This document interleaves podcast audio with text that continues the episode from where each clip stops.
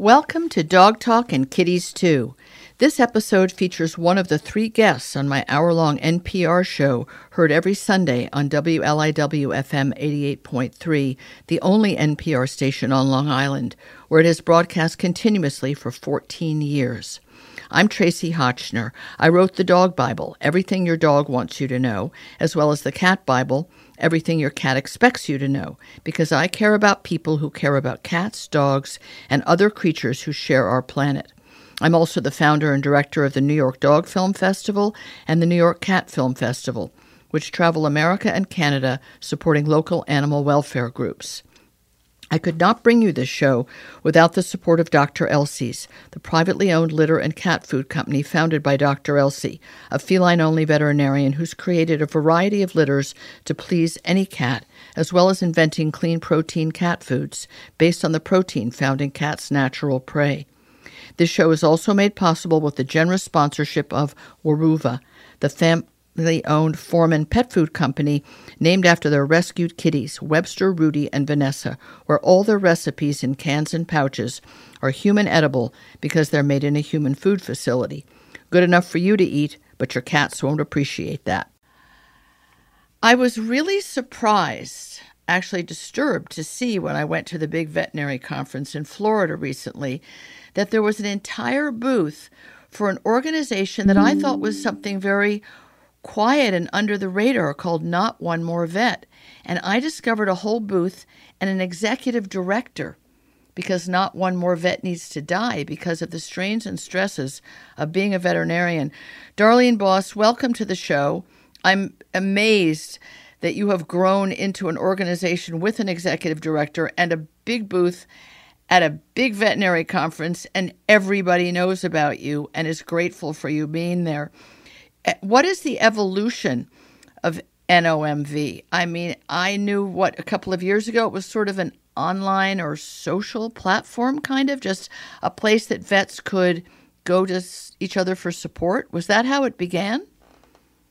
Yeah, um, thanks for having me, Tracie. Yeah, so Not One More Vet began in 2014 uh, after the death by suicide of Dr. Sophia Yin. Yes. And a group of veterinarians got together on Facebook um, and sort of created a community. Now, at this time, it was veterinarians, and I'll get to when we expanded to everyone.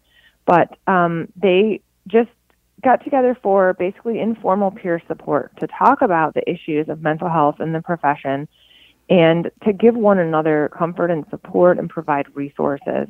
The organization became a 501c3 nonprofit registered in the United States in 2017. And at that time, uh, they expanded to include everyone in the veterinary field, so support staff, CSRs, vet techs, vet nurses, vet assistants, you name it. Right. Um, because they recognized that this issue of mental health and wellness was for everyone in the field and not just the doctors or the DMBs, DVMs. Um, so the other thing that happened in 2017 is they created a new uh, resource program where they began to provide financial grants to individuals in crisis. And really? that was sort of wow. Yeah, and that was sort of our first um, program off Facebook, and that program still exists today. It's our resource program. In addition to providing micro grants, we also provide a number of different resources to people getting them help through partners, um, getting them food resources, housing resources, etc. And that program helps um, about 400 people a year. And now, and it's, a, quite large and is our most costly um, uh, program, but it's it's really great. And I'm glad we're able to continue to expand that program. Um, so, to the people listening who are consumers of veterinary care, they go to the vet clinic maybe to just to have their dog or cat's toenails clipped, or maybe they're at a specialty hospital uh, dealing with the challenges of cancer or other life threatening diseases. Are you saying that there are, and probably many more than the 400 you were able to help, 400 veterinarians who, who the strain and stress of being a vet or a vet tech or a, a vet nurse were so high that they could no longer function in their job and needed assistance for food and housing, they basically had to step way back? So these, the individuals that are involved with the resource program are individuals that are struggling financially, and about half of them are support staff, usually vet techs or vet assistants, um, and the other half are veterinarians. And yes, so there are a lot of financial struggles involved with being in the veterinary industry. It involves a lot of expensive schooling and not very high rates of pay, especially when compared to human medicine. Right. However, the costs of giving that care is just as high. an MRI machine costs just as much when you buy it to use it on dogs as it does when you buy it to use it on humans.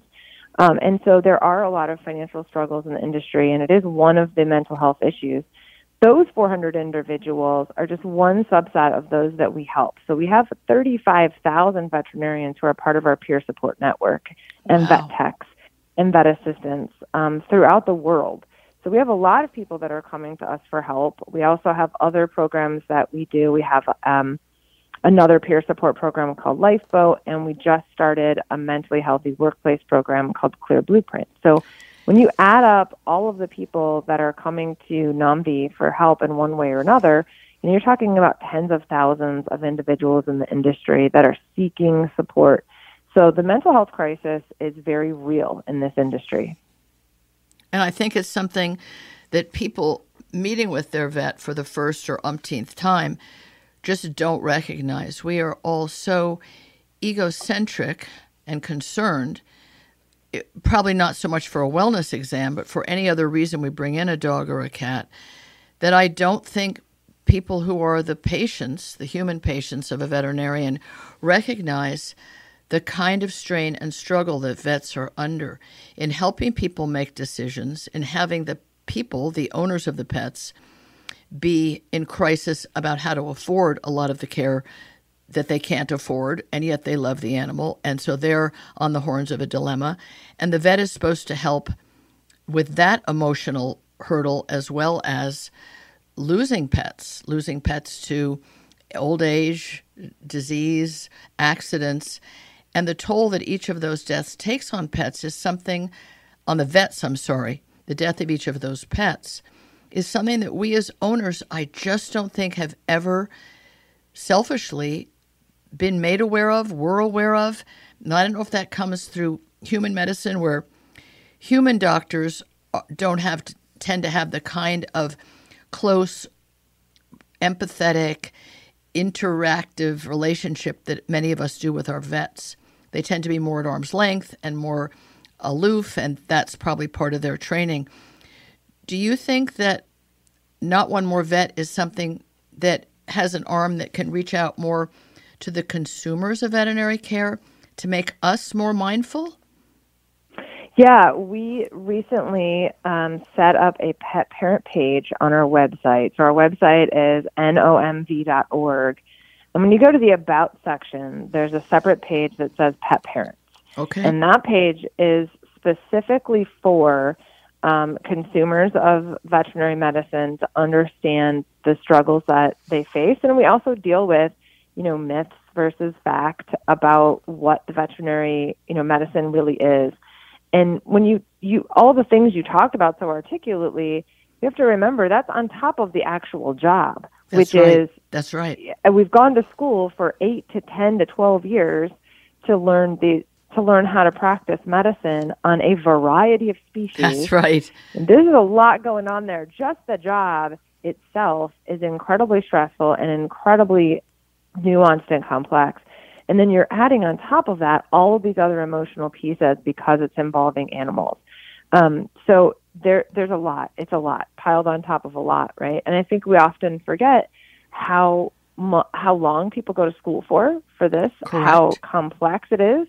Um, we get stuck in well, Dr. Google says. Um, so you're telling someone who went to school for eight years and learned about eight different species what Dr. Google is telling you. And yes. Believe and me, arguing. They know better. Mm-hmm. They know better. yeah. Um, and, and, so there's a lot. Uh, there's a lot on it that pet parents can do to support veterinary professionals and understand where they're coming from.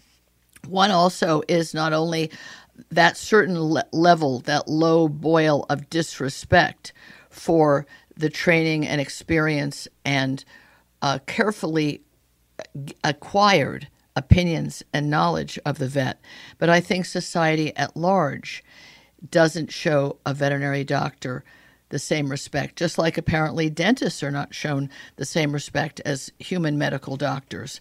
And there are issues uh, about self worth with that. Whereas a veterinarian does study as long as many human doctors, and the board certified ones, which means anyone who's gone to a veterinary internist, an oncologist, an orthopedist, a soft tissue surgeon, you add several more years of training, just like in human medicine.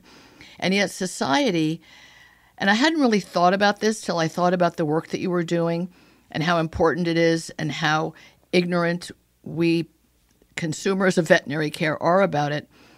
There's this awful thing that people say to vets I've never done it, but I've never noticed until this moment how rude and disrespectful it is. Someone says they're a veterinarian, and you say, Oh, I always wanted to be one too. It's sort of like when I, I've been a writer all my life and worked in Hollywood for many years on film and television. And whenever somebody would say, Oh, you're a writer, it wouldn't matter how many published books you had, how many produced screenplays or television series, Everybody, everybody says, Oh, yeah, I wanted to write my story too. I've just been too busy. So it's sort of like saying to a veterinarian, Oh, yeah, I wanted to do that, but I just got busy doing something else. I love animals too. Does that resonate for you at all? Oh, oh, absolutely, and it's a great it's a great comparison. Um, I think you know people don't say that to doctors. Correct. Right? Just, just take everything you say to a veterinarian and imagine yourself saying it in a doctor's office. So imagine saying to your your orthopedic specialist, "Yeah, um, I have one of the best in the country." I cannot imagine going, "Oh yeah, I've, I've always wanted to be an orthopedic specialist. I just don't have 12 years and a couple hundred thousand dollars to spare." You know, I mean, you just don't say things like that. Yeah. Um, and I and I also want to point out that. Um, registered veterinary technicians, they're called different things in different states. In That's some right. states it's licensed, some states it's certified. They also went to school usually for two years, and they passed exams um, in every state that they've worked in. And in some cases, they've moved from state to state. They're passing board exams each time, and so um, they also are have a specialized skill, just as a nurse does. That's right. And you know, they they have spent a lot of time. Um, learning their craft and learning their skill, and also deserve respect for what they've done. And then I want to point out that the people who work at the front desk at a veterinary clinic oh yeah, are li- literally think of frontline soldiers. Correct. I mean, what they deal with every day. People who are panicked. that's um, right. People who are, are are are dealing with potential loss. People who are dealing with a financial burden they didn't think they would have when they woke up that morning before something happened to their animal.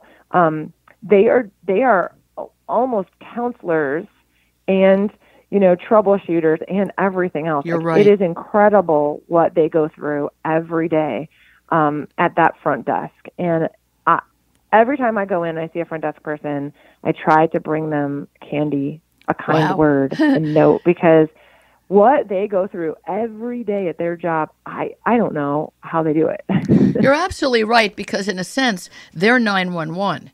When they pick up Yeah. the phone in that office that's ringing off the hook, and in my, just in little old Vermont, in my vet clinic, there are four people manning phones. Four people are answering a multi line phone. And you don't know if you pick it up if someone just wants some more interceptor refilled or someone just ran over their dog. What should they do? How soon can they bring it? So there is that adrenaline rush in a way for those people on the front line, many of whom are vet techs. Or in the case in my vet's office, one of them was a vet tech certified.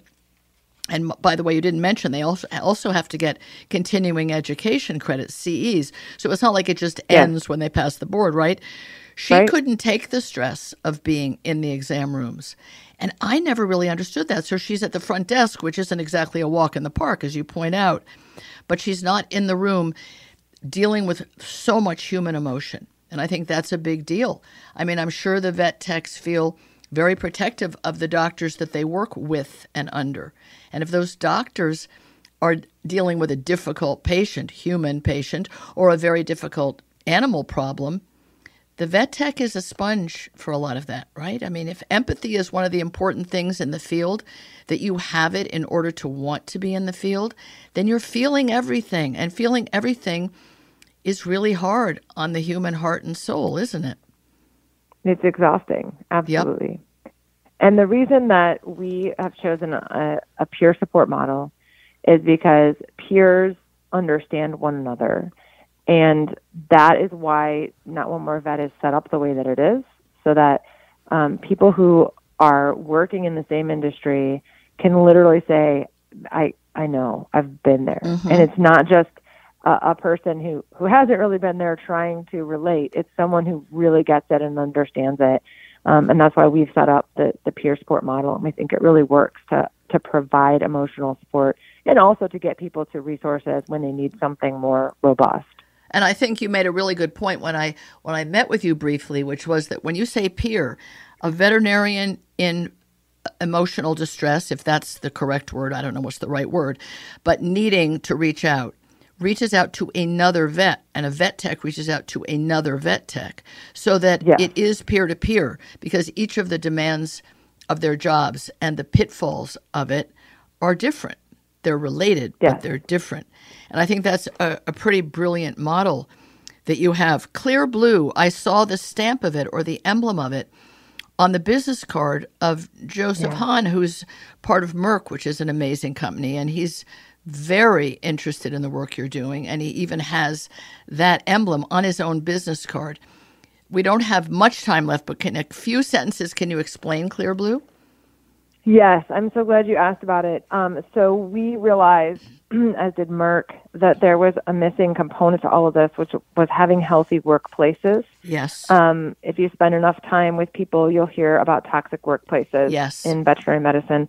And so, uh, based on uh, their most recent well-being study, one of their biggest recommendations was uh, to have in workplace wellness and we created a program over the last two years uh, with a group of incredible people that included social workers and and mediators and wow. business owners and practice owners. And we did the R and D with the help of Merck, um, and they sponsored they sponsored a lot of that. Nice. And um, we created this program that we launched at VMX called Clear Blueprint, and it is a top to bottom healthy workplace where we actually go in and assess a workplace. We have confidential um, surveys that we give people in 10 different modules of mental health. Wow. And then we make a roadmap for that clinic and say, your clinic needs work in this area. So it's extremely individualized. And then we help the clinic to improve in those areas and then retake the test. And when they are uh, passing those tests and when their people are saying that they are happy and healthy, then we give them a certification, That's which so is cool. a green flag to say this is a place that is healthy to work at. You know, that is perfect, and you've explained it so well. I wish we hadn't run out of time, Darlene, but the work you're doing is obviously essential, really important, extremely unusual, and Let's just hope that it brings more happiness and joy to vets and much less suffering. And we all need to be more aware of what Not One More Vet is doing. NOMVlikevictor.org to learn more. Thanks so much, Darlene Bos. Keep up the wonderful work. Thank you. Thank you for listening. There are a few more special companies that make this show possible. I hope you will support all of these companies because they stand behind my mission, which is to bring you delightfully informative pet talk radio. Earth Animal, which is privately owned by Dr. Bob and Susan Goldstein, creates holistic pet wellness products with an emphasis on their stewardship of the Pet Sustainability Coalition.